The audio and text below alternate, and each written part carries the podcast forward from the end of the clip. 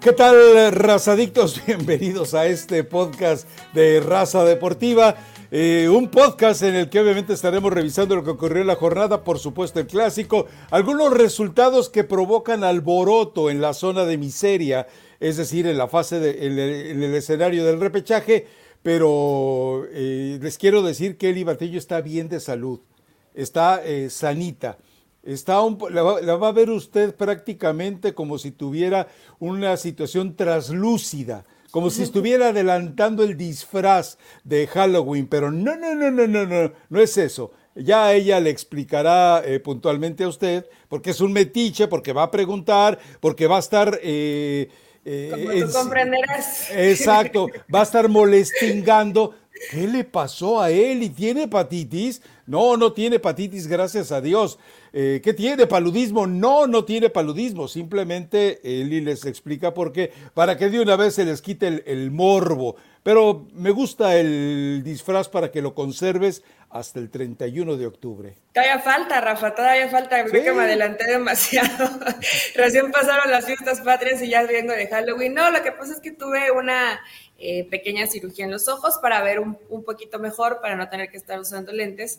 Entonces, no puedo poner ninguna luz artificial. Síguete burlando del este Tata Martino. y este es mi color más cercano a lo, a lo natural. Entonces, no se espanten, soy de, estoy de este color. No he podido ir a la playa tampoco, entonces, pues no hay bronceado. Pues, ¿cuál playa en Ranchuca? El bronceado californiano que traes tú, pero bueno, eso es lo que hay, Rafa, ni modo. Me adelanté al Día de Muertos y hay varios muertos vivientes, ¿eh? Todavía en el torneo mexicano buscando, buscando de última la reclasificación. Y solo vengo en este, en este show, solo vengo por mis pumas, porque yo creo que ya valieron. El karma. Te estabas burlando del ojito del Tata. Hacías apología de la desgracia del Tata. El karma no perdona. El karma es canijo. Y mira, bueno, pero ojalá que eh, esto también nos lleva a una conclusión eh, que seguramente los razadictos ya entendieron.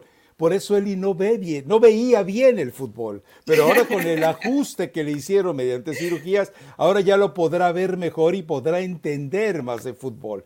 Eh, su equipo se lo agradece, los guerreros va a mejorar. De la o sea, imagínate cómo voy a mejorar el escenario del fútbol. Va a mejorar Guerreros de la Plata, va a mejorar el análisis de los partidos. Bueno, hasta, hasta guapo te veo, Rafa.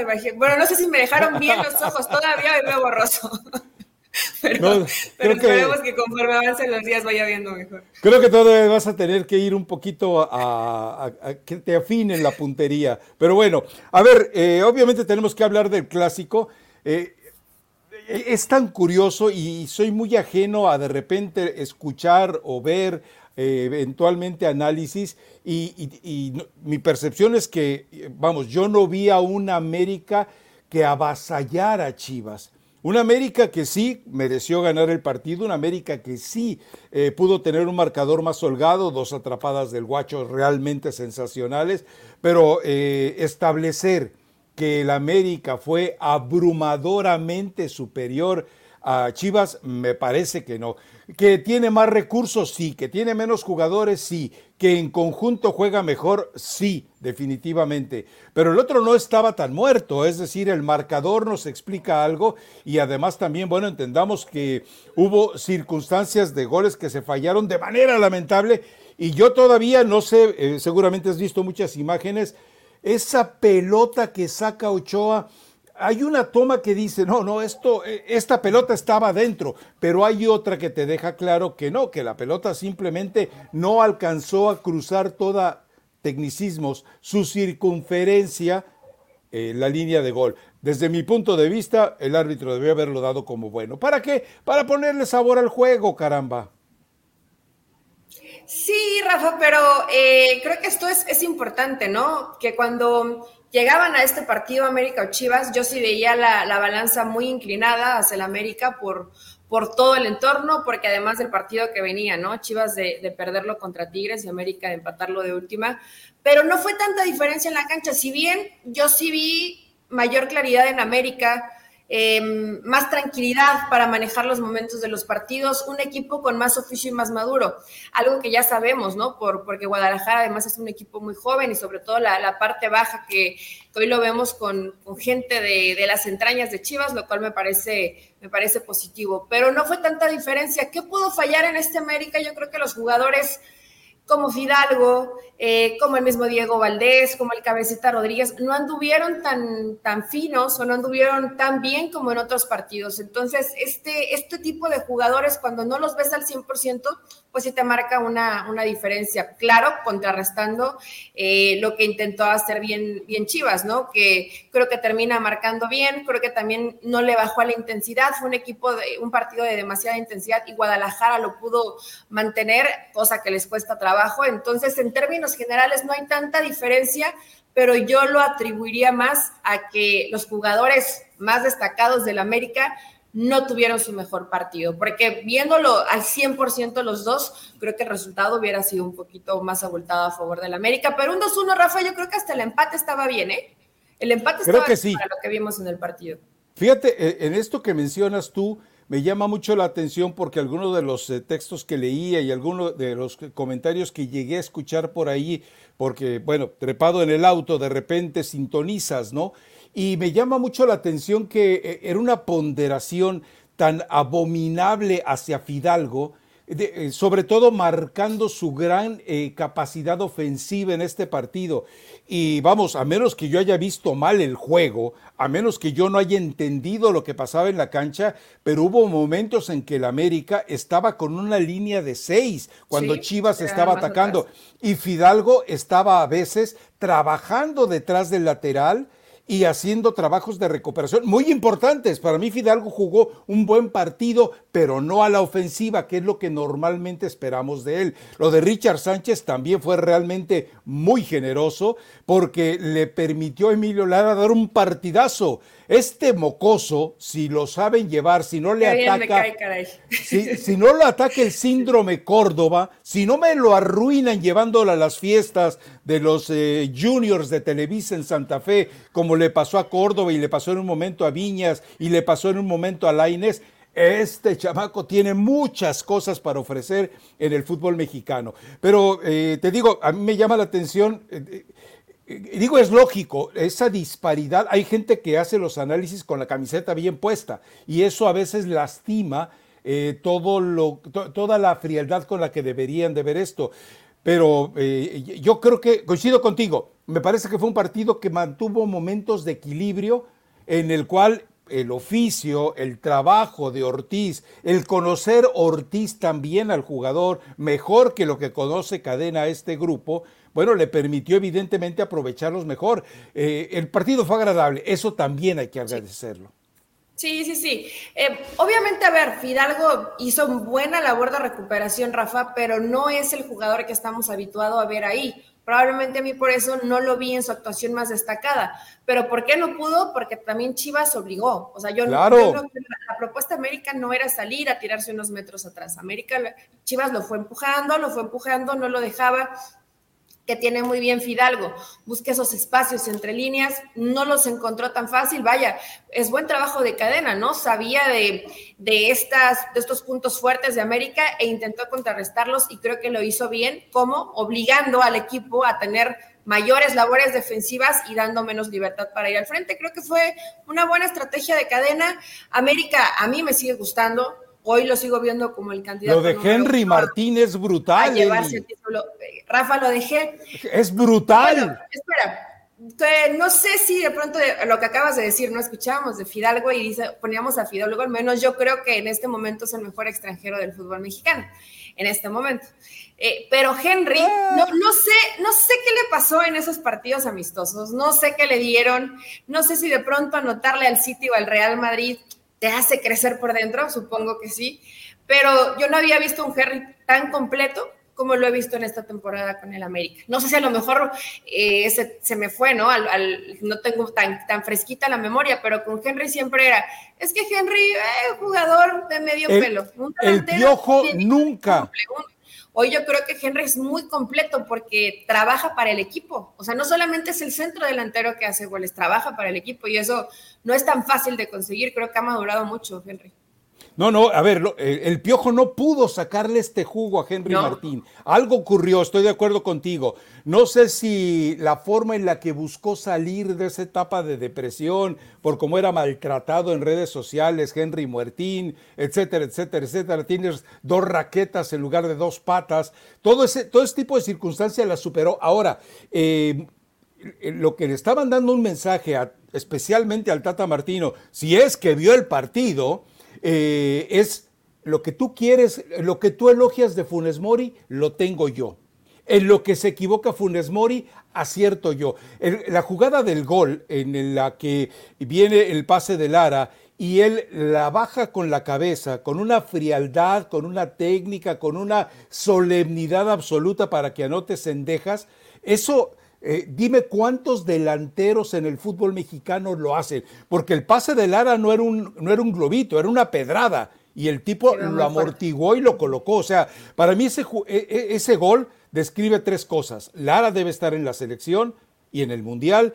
Eh, Henry Martín debe estar en la selección y en el Mundial.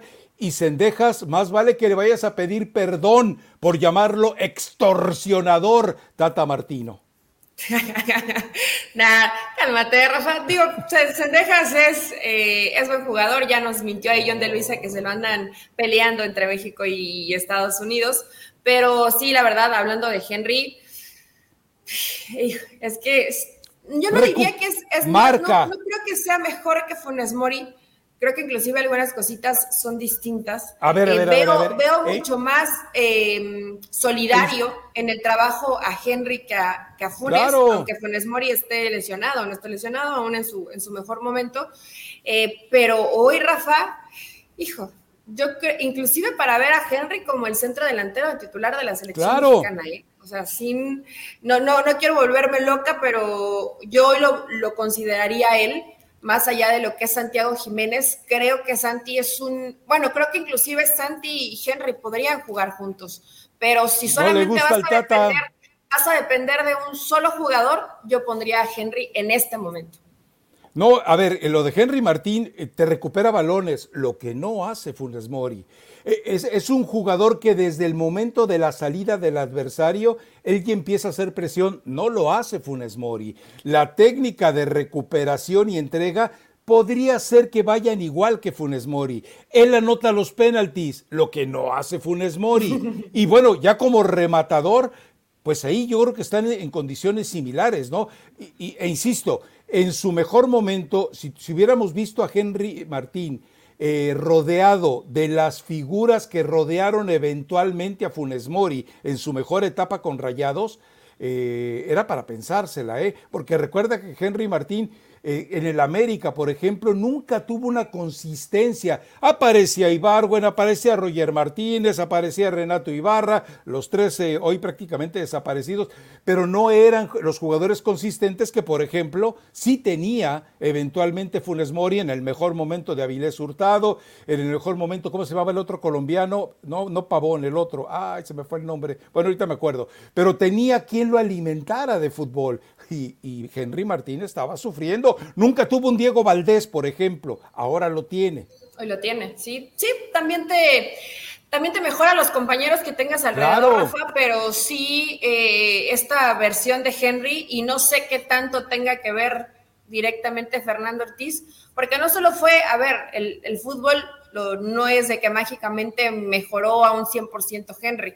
Por supuesto que cuando tienes confianza eh, te cambia la cara de, lo que vienes haciendo, pero en el aspecto mental, seguramente Fernando Ortiz también habrá trabajado con él, ¿no? Y te demuestra lo que también tendría que analizar el Tata. No es solamente que esté en un buen momento, no es solamente que tenga, creo que hoy, la personalidad para ser el centro delantero de un equipo tan importante como es el América en el fútbol mexicano sino que tiene esa capacidad de, aunque el, escenario para él de manera personal y en la cancha esté en contra, él sabe cómo reaccionar. Y eso se necesita en una Copa del Mundo, Rafa. Entonces, pues ahí se la dejamos votando al Tata, ¿no? A ver, a ver si la pesca.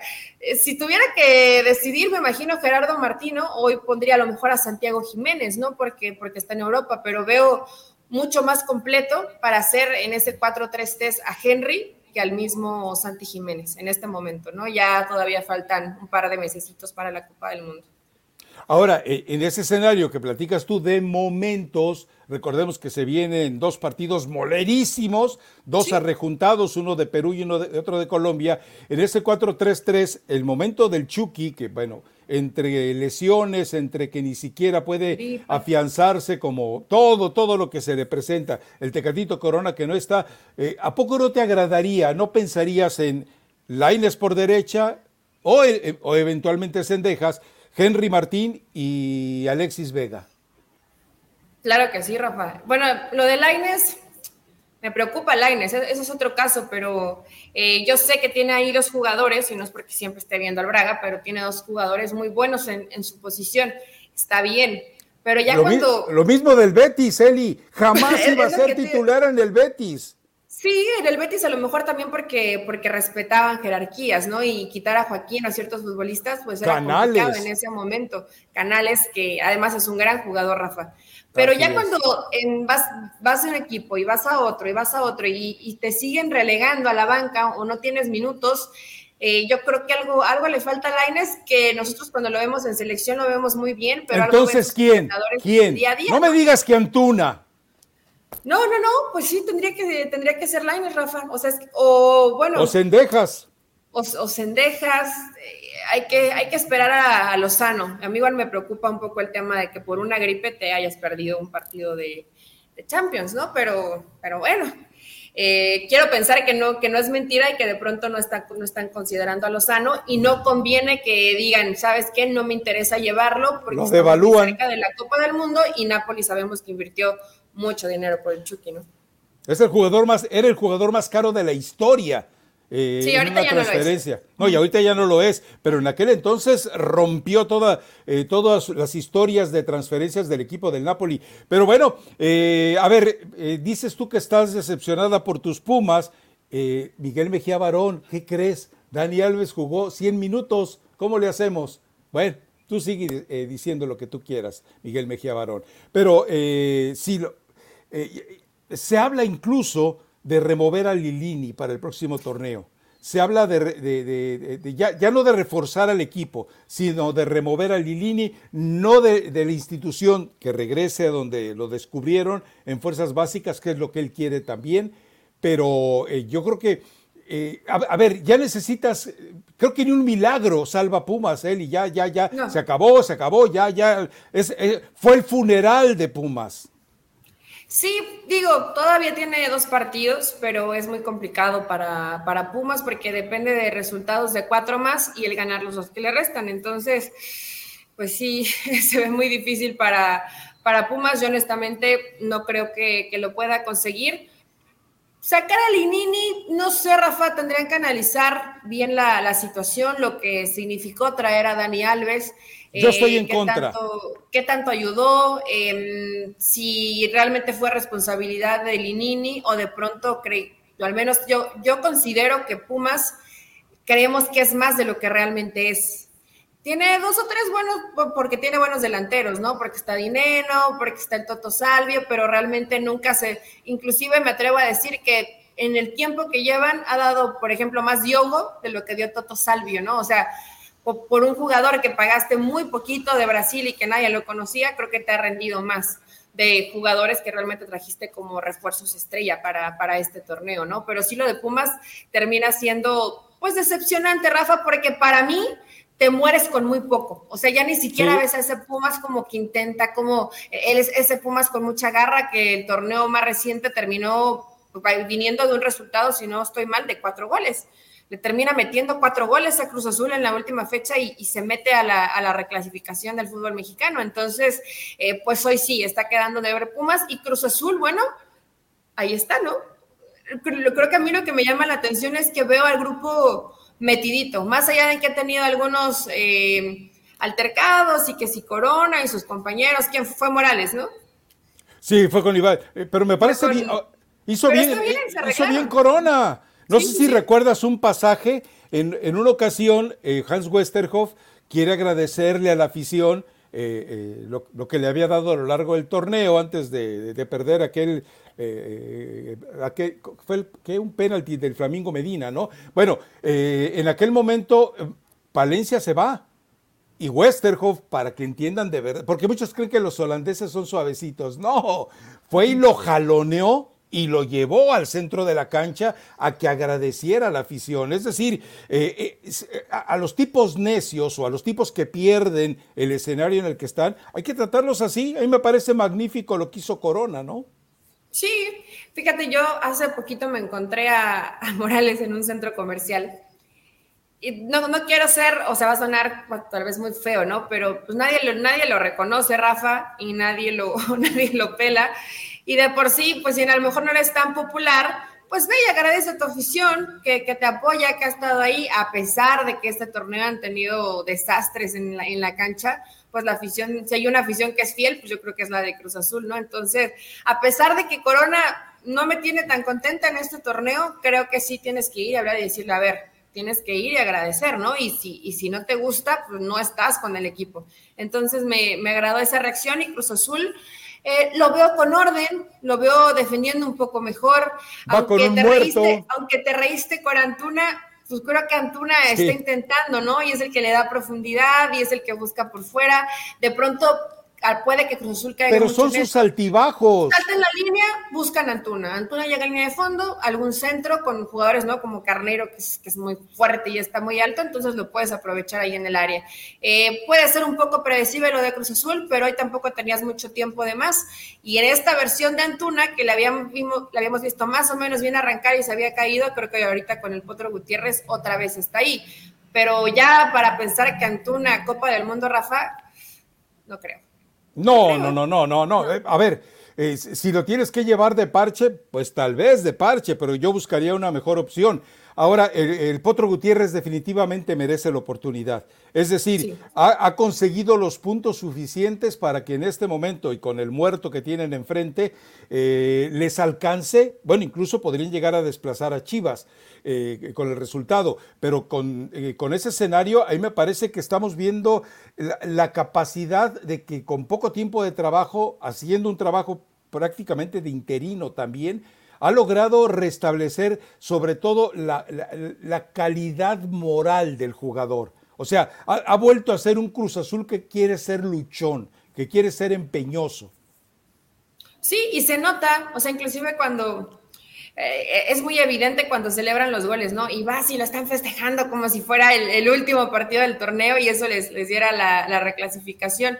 Entonces te habla de, por ejemplo, jugadores como Lira, que los ves eh, metiditos, Rivero, que también lo, o sea, hay ciertos futbolistas que creo donde se están cargando la responsabilidad porque seguramente así se los pidió el Potro Gutiérrez. Urge, Charlie Urge más de Charlie. Sí, sí, sí, Charlie, nos, Charlie ha quedado de ver, ¿no? Inclusive lo vemos ahí y está, yo creo que está contemplado por Gerardo Martino Rafa, pero ese Charlie que tuvo dos o tres partidos después de la lesión, muy buenos y bien a la baja, a la baja, y, y si Charlie Rodríguez anda bien, en serio que te cambia la, bueno, pregúntale a Reynoso, cuando no tuve a Charlie se terminó saliendo de Cruz Azul. Entonces, si tienes una buena versión de Charlie Rodríguez, eh, tendría que, funcionar mejor Cruz Azul, pero creo que ya con 10, 13 puntos, eh, a comparación de lo que hizo Aguirre en más partidos, que fueron 8 puntos, el Potro Gutiérrez ya se ganó el derecho de piso del siguiente torneo, dirigir a Cruz Azul,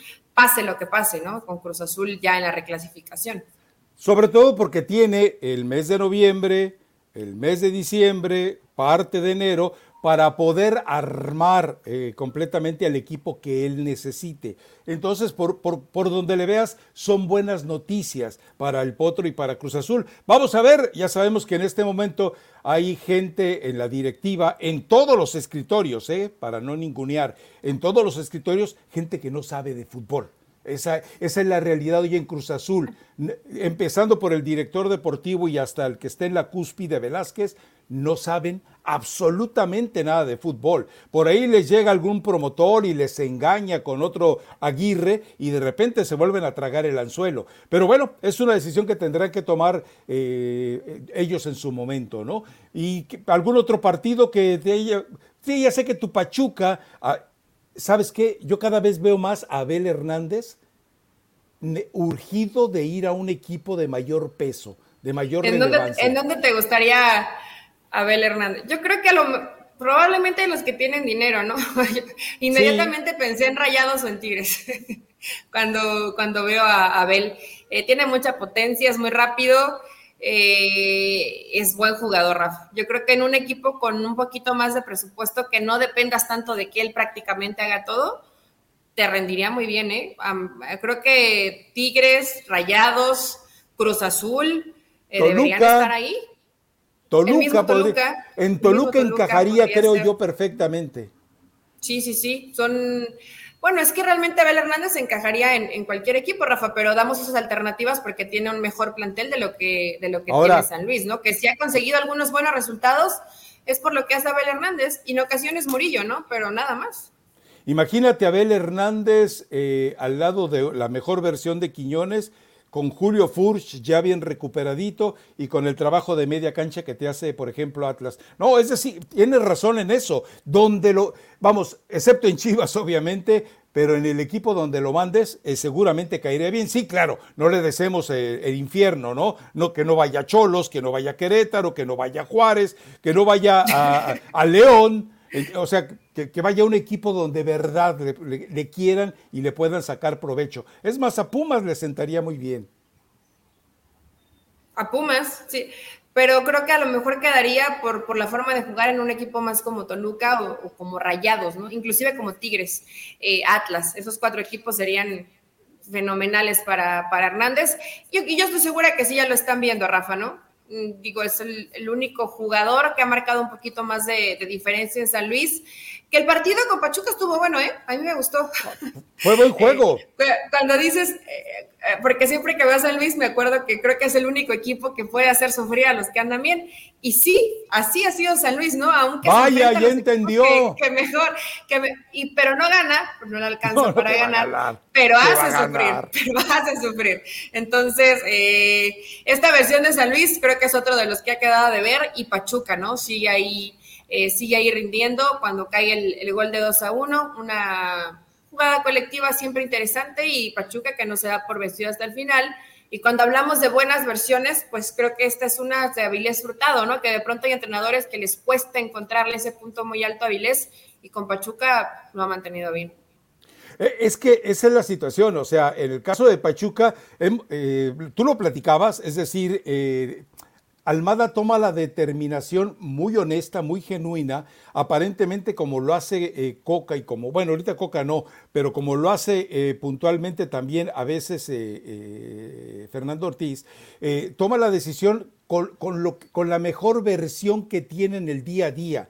Es decir, eh, no se compromete con una alineación eh, tipo, con una alineación fija, con, una, con un cuerpo medular que tienes que respetar. No, el, eh, el tipo decide sobre la marcha. Y bueno, espero que no haya sido el apagón del chofi, de la Chofis, ¿eh?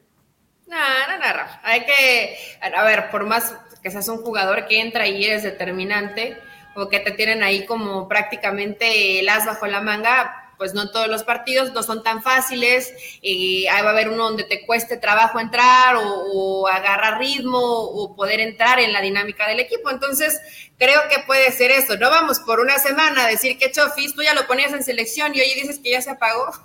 aguanta, aguanta porque se va a venir la liguilla y creo que va a ser un jugador muy importante para Almada. Por eso yo te decía, espero que no sea el apagón del de la Chofis. Es que eh, volvemos a, lo de siempre. Eh, cuando hay esos jugadores que tienen tanto talento y que ves que se están perdiendo, eh, te enervas. porque No por el equipo, sino por el personaje. Porque no puede ser que alguien que fue dotado de tantas virtudes de repente las desperdicie, ¿no?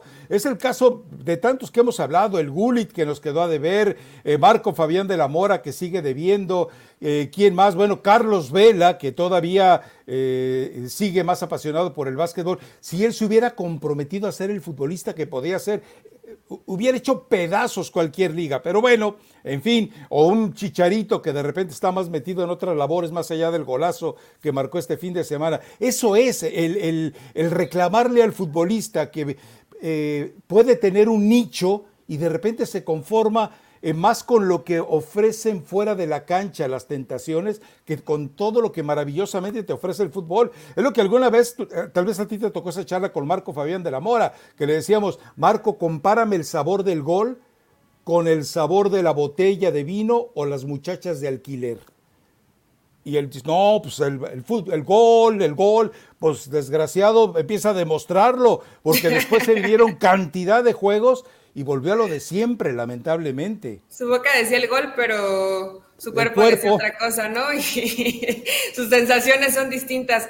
Eh, eso, esa es una cuestión que yo creo que pasa y los que mencionaste y, pueden ser muchos más, Rafa. Claro. Que pueden Tener más allá de las distracciones, que todos coinciden en, esas distracciones que, comentas, em, el que tengas a lo mejor una mm, mayor estabilidad para poder controlar esos momentos donde va a haber eh, que, bajes un poco en tu rendimiento y después vuelvas a subir, pero estos no, no son así. De pronto los ves con partidos en puntos muy altos y bajan, bajan, bajan, bajan y desaparecen del equipo. Entonces, eh, pues hoy tendrá que ser esa labor de Almada yo no creo que fue lo, único que teníamos que ver de, la Chofis y que hoy ya no más. No, yo creo que Almada todavía le puede sacar mucho más y que logre eso, el, mantenerlo más o menos en un nivel que te pueda llegar a competir bien. Ningún entrenador lo ha conseguido con Chofis, ¿eh? ninguno, ni Almada. Nadie. Vamos a ver si lo consigue, eh, perdón, eh, ni, Almeida. Vamos a ver si lo consigue Almada. Vamos a ver. Sí, ahora, eh, ya que estamos hablando de este tipo de situaciones, yo por usted decía, cuiden Emilio Lara, cuídenlo. ¿Por qué? Porque eh, el tipo físicamente tiene todo lo que necesita para que le vaya bien. Futbolísticamente, a esa edad y con los pocos partidos que tiene en primera división, adivina un adversario tan complicado como Alexis Vega. Adivina al, al, Chicote Calderón que de repente le aparecía por ahí cuando entró de relevo, le adivinaba. Es decir, cuando tú tienes ese instinto, eh, te hace un jugador diferente. Yo por eso espero que el América realmente lo sepa llevar, que no le pase lo que le pasó a Córdoba, insisto, lo de Diego Laines en aquel bajón que tuvo. Todo ese tipo de situaciones, ojalá, de verdad, que lo, que lo, que lo logren llevar de la mano, ¿no? Sí, Rafa, de pronto cuando mandan em, pelotazos o cambios de frente solamente es posicionarse, luego se equivoca, ¿no? Y se pone, se pone adelante. Pero se pone donde no se debe poner. Tendrá que corregirlo eh, Fernando, Fernando Ortiz, eh, está muy joven, eh, lo va a aprender, estoy segura que lo va a aprender porque son conceptos además muy básicos. Pero él tiene toda esa formación de básicas, por lo que veo en sus redes sociales y por lo que ves en la cancha, es es el chavo de, América de Cuapa de Barrio, ¿no? O sea, yo, al menos así, yo así lo percibo. Es el Cuauhtémoc Blanco sin conocer a Galilea Montijo todavía.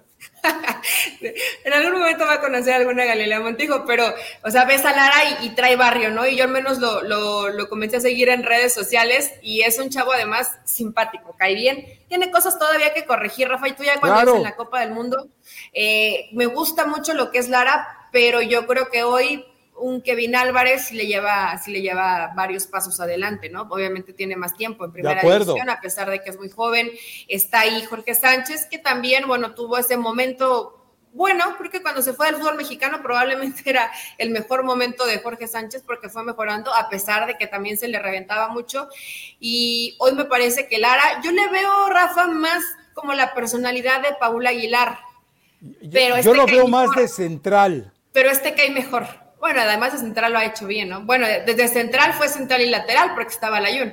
Exacto. No, no, la verdad es que, eh, y, todavía tener, ¿qué, sigues pensando de Néstor Araujo, Eli? ¡Qué vergüenza que defiendas a Néstor Araujo! Pero lo salvó Cáceres, Rafa, lo salvó dio muy buen partido. Sí, pero la verdad es que también eh, yo entiendo que, Cáceres, que me sorprendió el nivel de fútbol que, que mostró en este clásico, y, Lara, pues tienen que hacer la chamba suya y la de Araujo. No, lo de Araujo es una lágrima. Tarden las coberturas, no, no lo puedes utilizar como el jugador de marca ni como el jugador de fondo de recuperación. muy lento. Pero, pero lentísimo. ¿Y sabes de dónde es más lento? De acá, de la cabecita. Es, que ese, es el, ese es el problema, Rafa. Yo creo que más que intuición, el, el jugador entiende y lee la jugada. O sea, es algo que ya has visto, entonces ya en tu memoria dices, esto, esto lo va a hacer este jugador. Él es analfabeta. Y, y, y a Néstor Araujo, o no, no sé, como que no, no se lo veo desarrollado. Y mira que teniendo recorrido europeo y todo, es para que tuviera. Lo que no tienes en velocidad con las piernas, si lo tienes en velocidad mental, cualquier jugador, por muy rápido que sea, te hace los mandados, ¿no? Pero Araujo, ninguna de las dos. En, en este partido contra Chivas, solo en este partido sí te voy a dar la razón, porque mira que ya Araujo ah, no lo venía, no lo venía viendo mal.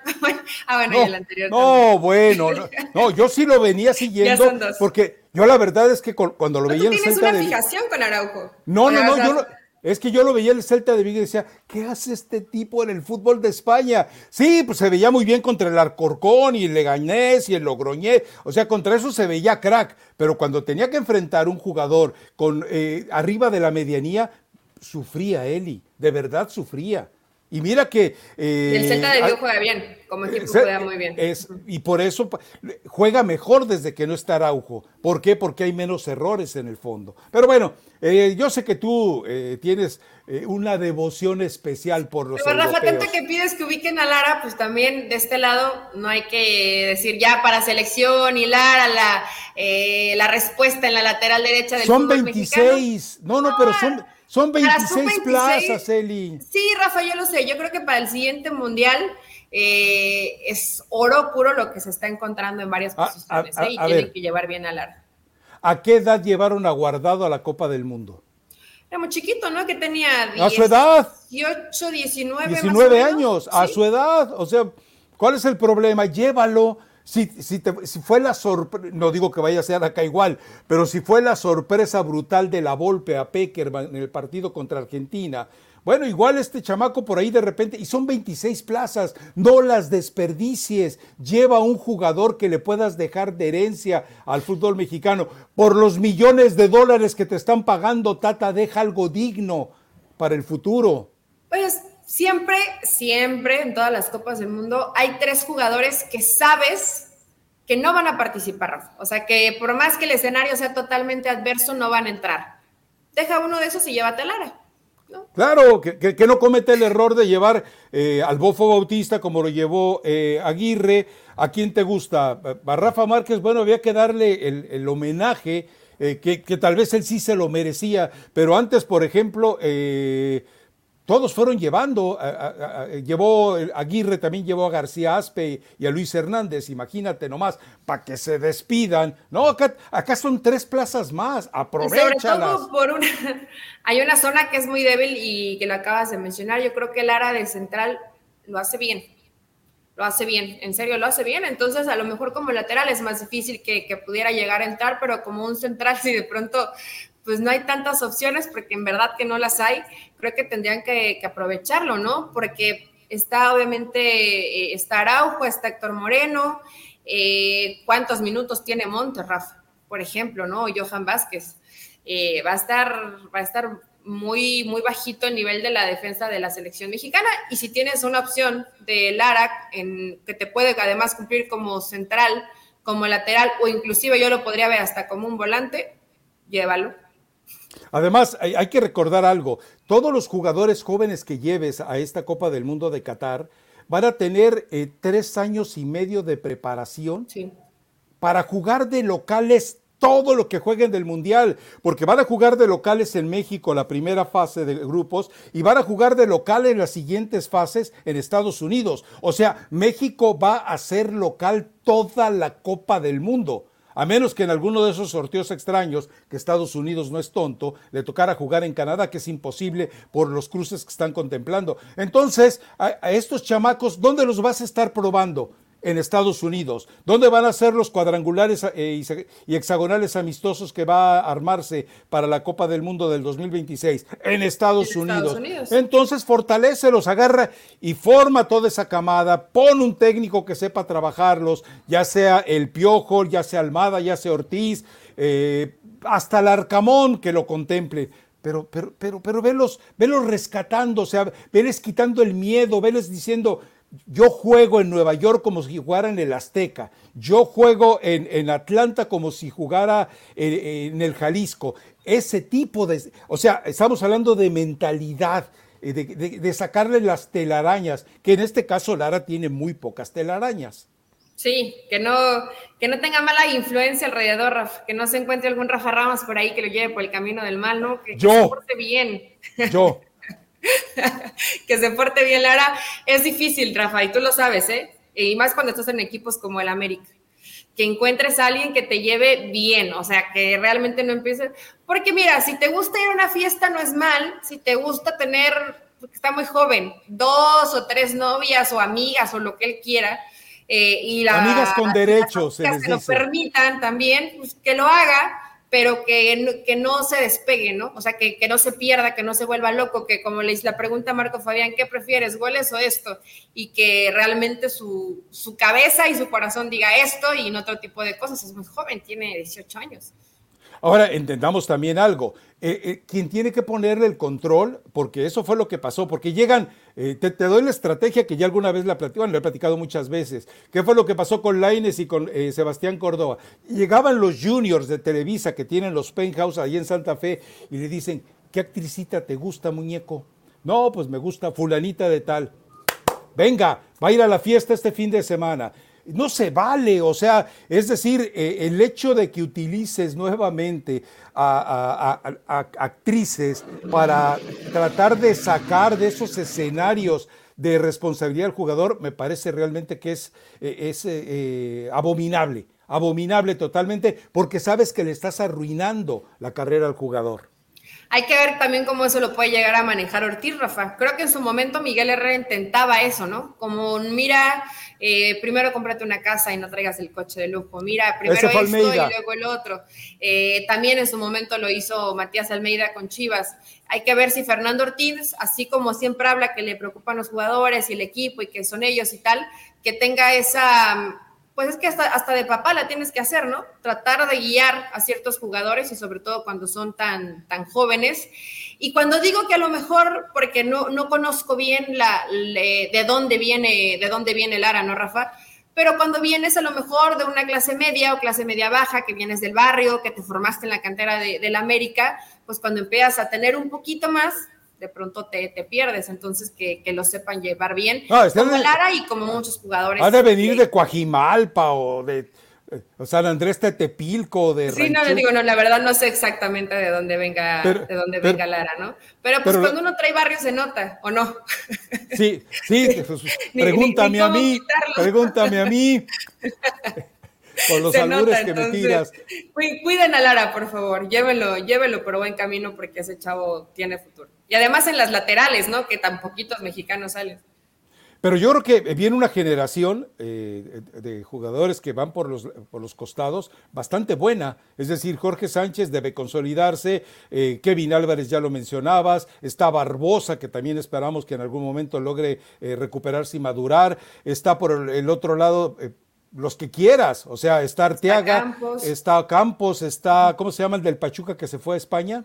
Aceves, o sea, hay jugadores con muchas condiciones. En la central, bueno, pues entonces ahí tendrás que esperar que Lara madure, tendrás que esperar por ahí, eh, no sé si el, que me gusta para que esté en un mejor equipo o mejor respaldado por un sistema defensivo es Jared Ortega. Ese me parece que es un buen jugador, el de Toluca.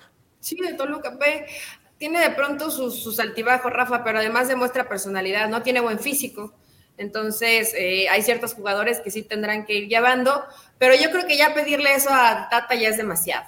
O sea, que además deje una buena herencia, si, con lo que tiene ahorita se, le, se le complica, imagínate ya pensar que, que tuviera ese realmente proyecto de decir, yo no, voy a, yo no voy a estar en el 2026, pero mira, te voy a dejar a cinco jugadores ya muy bien encaminados y con la experiencia de haber estado en una Copa del Mundo, aunque no participen, pero ir con los compañeros.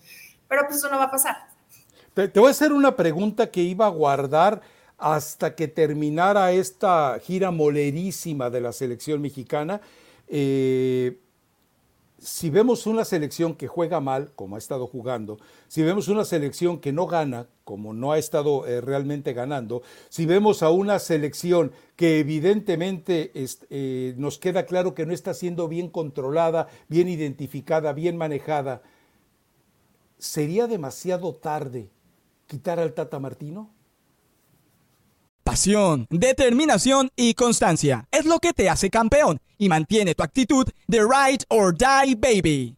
eBay Motors tiene lo que necesitas para darle mantenimiento a tu vehículo y para llegar hasta el rendimiento máximo. Desde sobrealimentadores, sistemas de sonido, tubos de escape, luces LED y más. Si buscas velocidad, potencia o estilo, lo encontrarás todo en eBay Motors. Con más de 122 millones de piezas, siempre encontrarás justo lo que buscas. Y con Guaranteed Fit de eBay, tienes la garantía de que tu pieza quede perfectamente a la primera o se te devuelve tu dinero. Porque con eBay Motors, quemas llantas y no tu dinero. Con las piezas que buscas, a los precios que quieres, tu auto se convertirá en el MVP que te dará el triunfo. eBay Motors. ebaymotors.com Solo para artículos elegibles se aplican restricciones. Em, ¡No! Pues, no, no porque cuando, es el, cuando eres seleccionador, pues realmente nunca tuviste tanto tiempo para trabajar.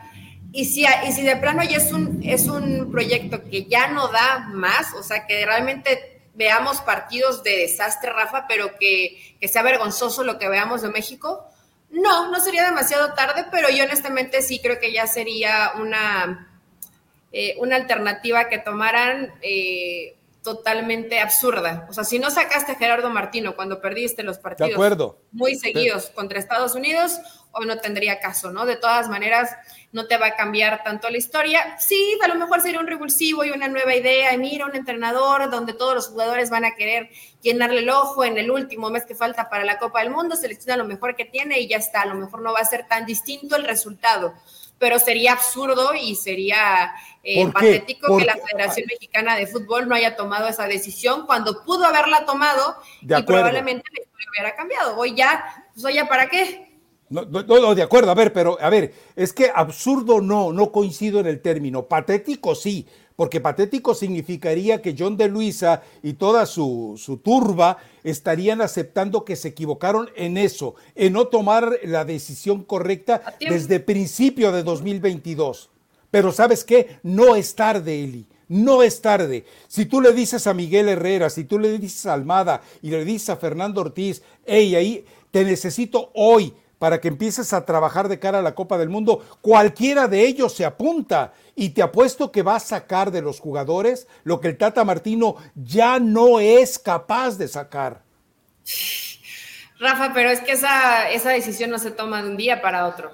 Ok, entiendo, entiendo tu, apuesta. Tienes estos dos partidos y después ¿cuántos quedan? Quedarían dos, más, ¿no? Dos partidos más. Suecia e Irán. En dos partidos tendría un entrenador eh, la posibilidad, no te digo la capacidad, porque yo creo que los tres la tienen, la posibilidad en ese tiempo de que el equipo eh, de la selección mexicana tomara su idea, yo no creo. Pero es que no hay idea. De todas maneras llegan sin idea. No, pero mira, aunque a lo mejor no les guste o no funcione, ya están muy apegados al 4-3-3 y a ciertas funciones que tienen que hacer en el campo. cambiarlo cambiarlo en, dos partidos, a mí me parece misión imposible, Rafa. Pregunta, pregunta, pregunta, pregunta. ¿Cuántos equipos en México juegan 4-3-3 y que tienen seleccionados nacionales? Mm, que juegue 4-3-3. Pero, además, eh, entendamos algo. pero no tiene seleccionados. Es un 4-3-3 rígido, pero rígido en extremo. Es decir, un 4-3-3 enriquecido. Hoy eh, ya muchos equipos te juegan 4-2-3-1, la mayoría de los equipos en el fútbol mexicano. Entonces, ¿estás de acuerdo conmigo? El Tate es obsoleto. No, yo creo que no habría ningún problema de decirle a cualquiera de los que te mencioné y cualquiera que se te ocurra, le dice, tienes dos partidos, tienes un mes de trabajo eh, de concentración, ¿puedes o no puedes? Es que recuerda que una vez platicamos con Miguel Herrera, oye Miguel, es tan complicado, y tú lo sabes, Eli, hablar de fútbol como, como lo hace La Volpe o como lo hace Osorio, Y decía el Piojo, no, esto no es tan complicado, esto es simplemente jugar fútbol. Entonces, pues a mí me parece que si el jugador mexicano, que tal vez no sea el más inteligente del mundo en términos de fútbol, a mí me parece que está capacitado para entender todo lo que provoca un revulsivo, un recambio, un, acto de contingencia. por ejemplo, cuando lo hizo Miguel Herrera, Rafa, eh, en su momento que agarra la selección, ¿qué, hizo? Agarró, León y América. León y América, exacto. Agarró la base de dos equipos que ya estaban hechos. Entonces, por supuesto que ya se conocían, que no tenías que hacer nada más que juntarlos. Pero creo que hoy, hoy no es así la selección mexicana. Entonces, imagínate tener e-, ese trabajo, a mí me parecería muy complicado. Ahora, si dijéramos, ¿sabes qué? La mecanización en el 4-3-3 tienen tareas muy puntuales, pues tampoco, la neta tampoco. No, no, no, es lo peor. Entonces, eh, digo, hay, que, hay que esperar. Quiero ver estos partidos, aunque les digas molerísimos, porque a pesar de que van a ser moleros, o te levantan o terminan por ponerle la última tierrita al ataúd de lo que puede ser la selección mexicana en Copa del Mundo, Rafa. Porque son los partidos donde por lo menos, no que futbolísticamente crezcas, no te pido eso, pero que al menos de acá estés un poco mejor de lo que ha estado hasta el momento la selección mexicana. Bueno, yo definitivamente, yo sí voy con, con una medida así totalmente drástica, dramática. A ver, el Tata, no me gustó lo que hizo el equipo ante Perú, ok, no me gustó lo que hizo contra Colombia, venga, vamos, vamos. también entiendo algo, dices tú en aquel momento tomó a América y a León. Oye, ¿a quién tomaría? ¿A Pachuca y América? Oye, ¿a quién to porque podría ser una partecita de la base, ¿no? Porque tienes algunos jugadores en el Pachuca, América y Monterrey por Ponchito González, por ejemplo.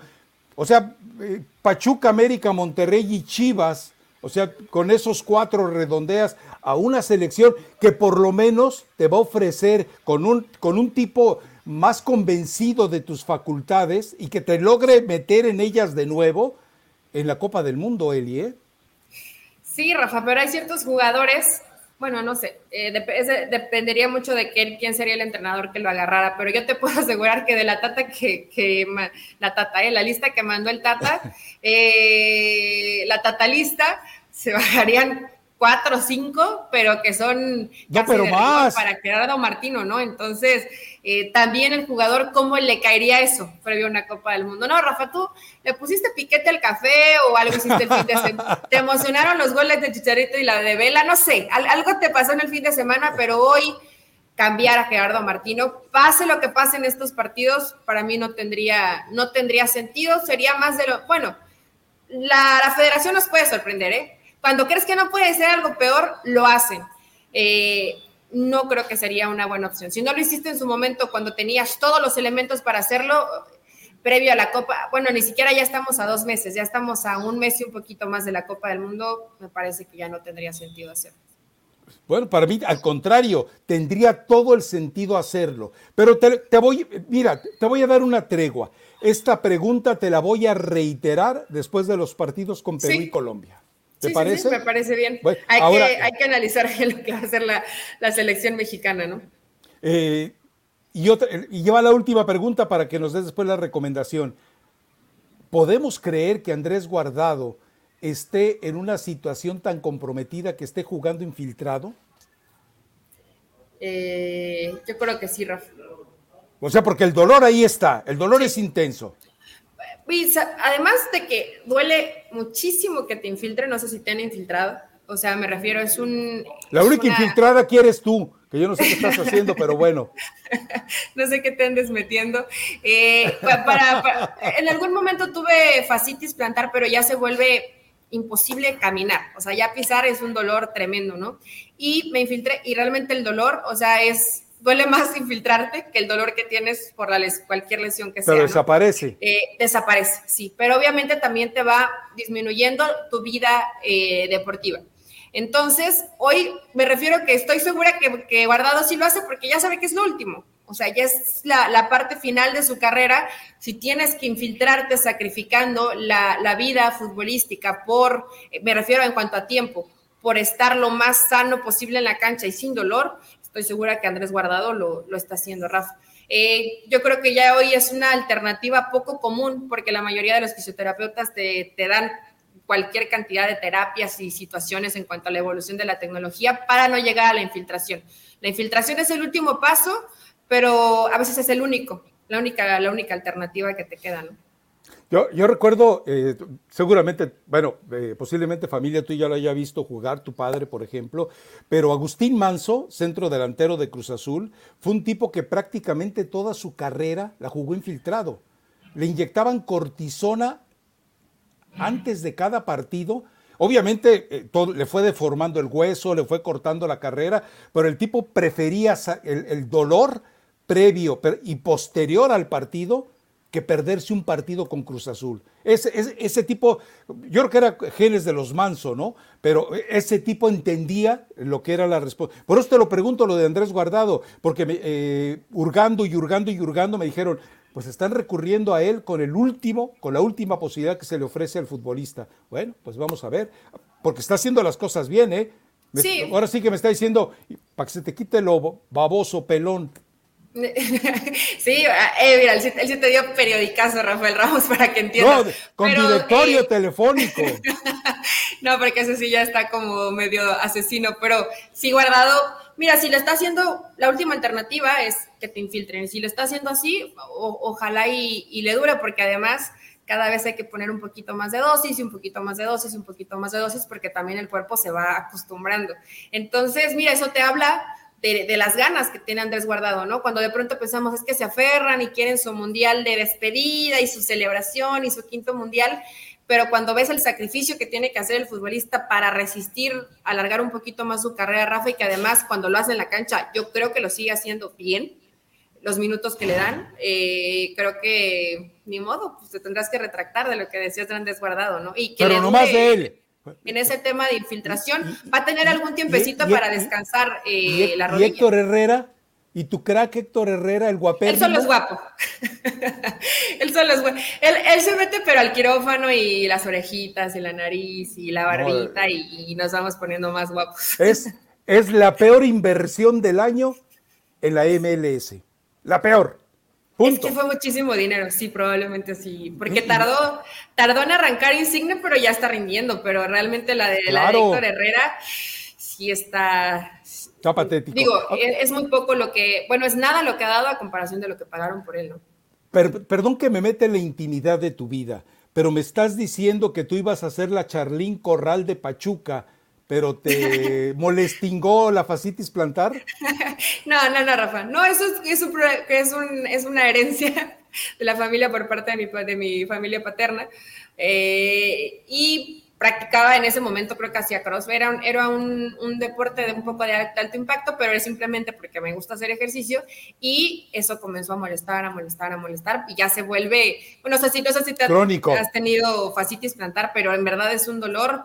Sientes cuando pones el pie sobre el piso como si se estuviera clavando una aguja sobre, sobre la planta del pie, entonces sí es muy doloroso. Digo, justo cuando me dio ese dolor, el paleta queda estaba en Pachuca y tenía fascitis plantar. Entonces, sí, yo sabía que eso es, prácticamente eso lo retiró del fútbol. Es una lesión bien complicada y muy difícil de, no, no, se quita, solamente la controlas y si bajas un poco de peso disminuye el dolor. Bueno, perfecto. Eh, recomendación musical. Ah, fíjate, ando en Oaxaca, aprovechando el tema de, ¿En qué parte de Oaxaca? Oaxaca, Oaxaca, la capital de Oaxaca. Te recomiendo que vayas al mercado municipal y pidas, no sé si lo sigan vendiendo, un changuito al horno. Te da la cabecita del changuito. ¿Tú me estás va? No, no, no, no, no, no, no. Le salió el barrio, le salió el barrio. Te da la cabecita del changuito en una tortilla, le pones los sesos, el cachete, la lengüita, el paladar y adentro que están cenando, diría Emilio Fernando Alonso. No, la comida es deliciosa. Estoy aquí desde el viernes y siento que creo que ya subí como 5 kilos, Rafa, por eso me veo cachetona. Es deliciosa. Solo que no hace calor, entonces por eso sigo. Escamoles ya comiste. he comido, sí, no, no soy tan fan, pero he, comido la ayudas, eh, champurrado. Bueno, hay, hay, platillos muy, muy buenos acá en, en, Oaxaca. El borrego. El borrego, el borrego no lo, no lo he ah. comido. Bueno. No me lo han ofrecido. Pero aquí tengo recomendación porque fui, eh, el día que llegué fui a una eh, cantinita a escuchar un grupo en vivo y es una canción. ¡Puro barrio!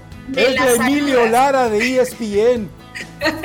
Se llama la canción Me la saludas. Lo estuve buscando eh, es de Alex Ferreira.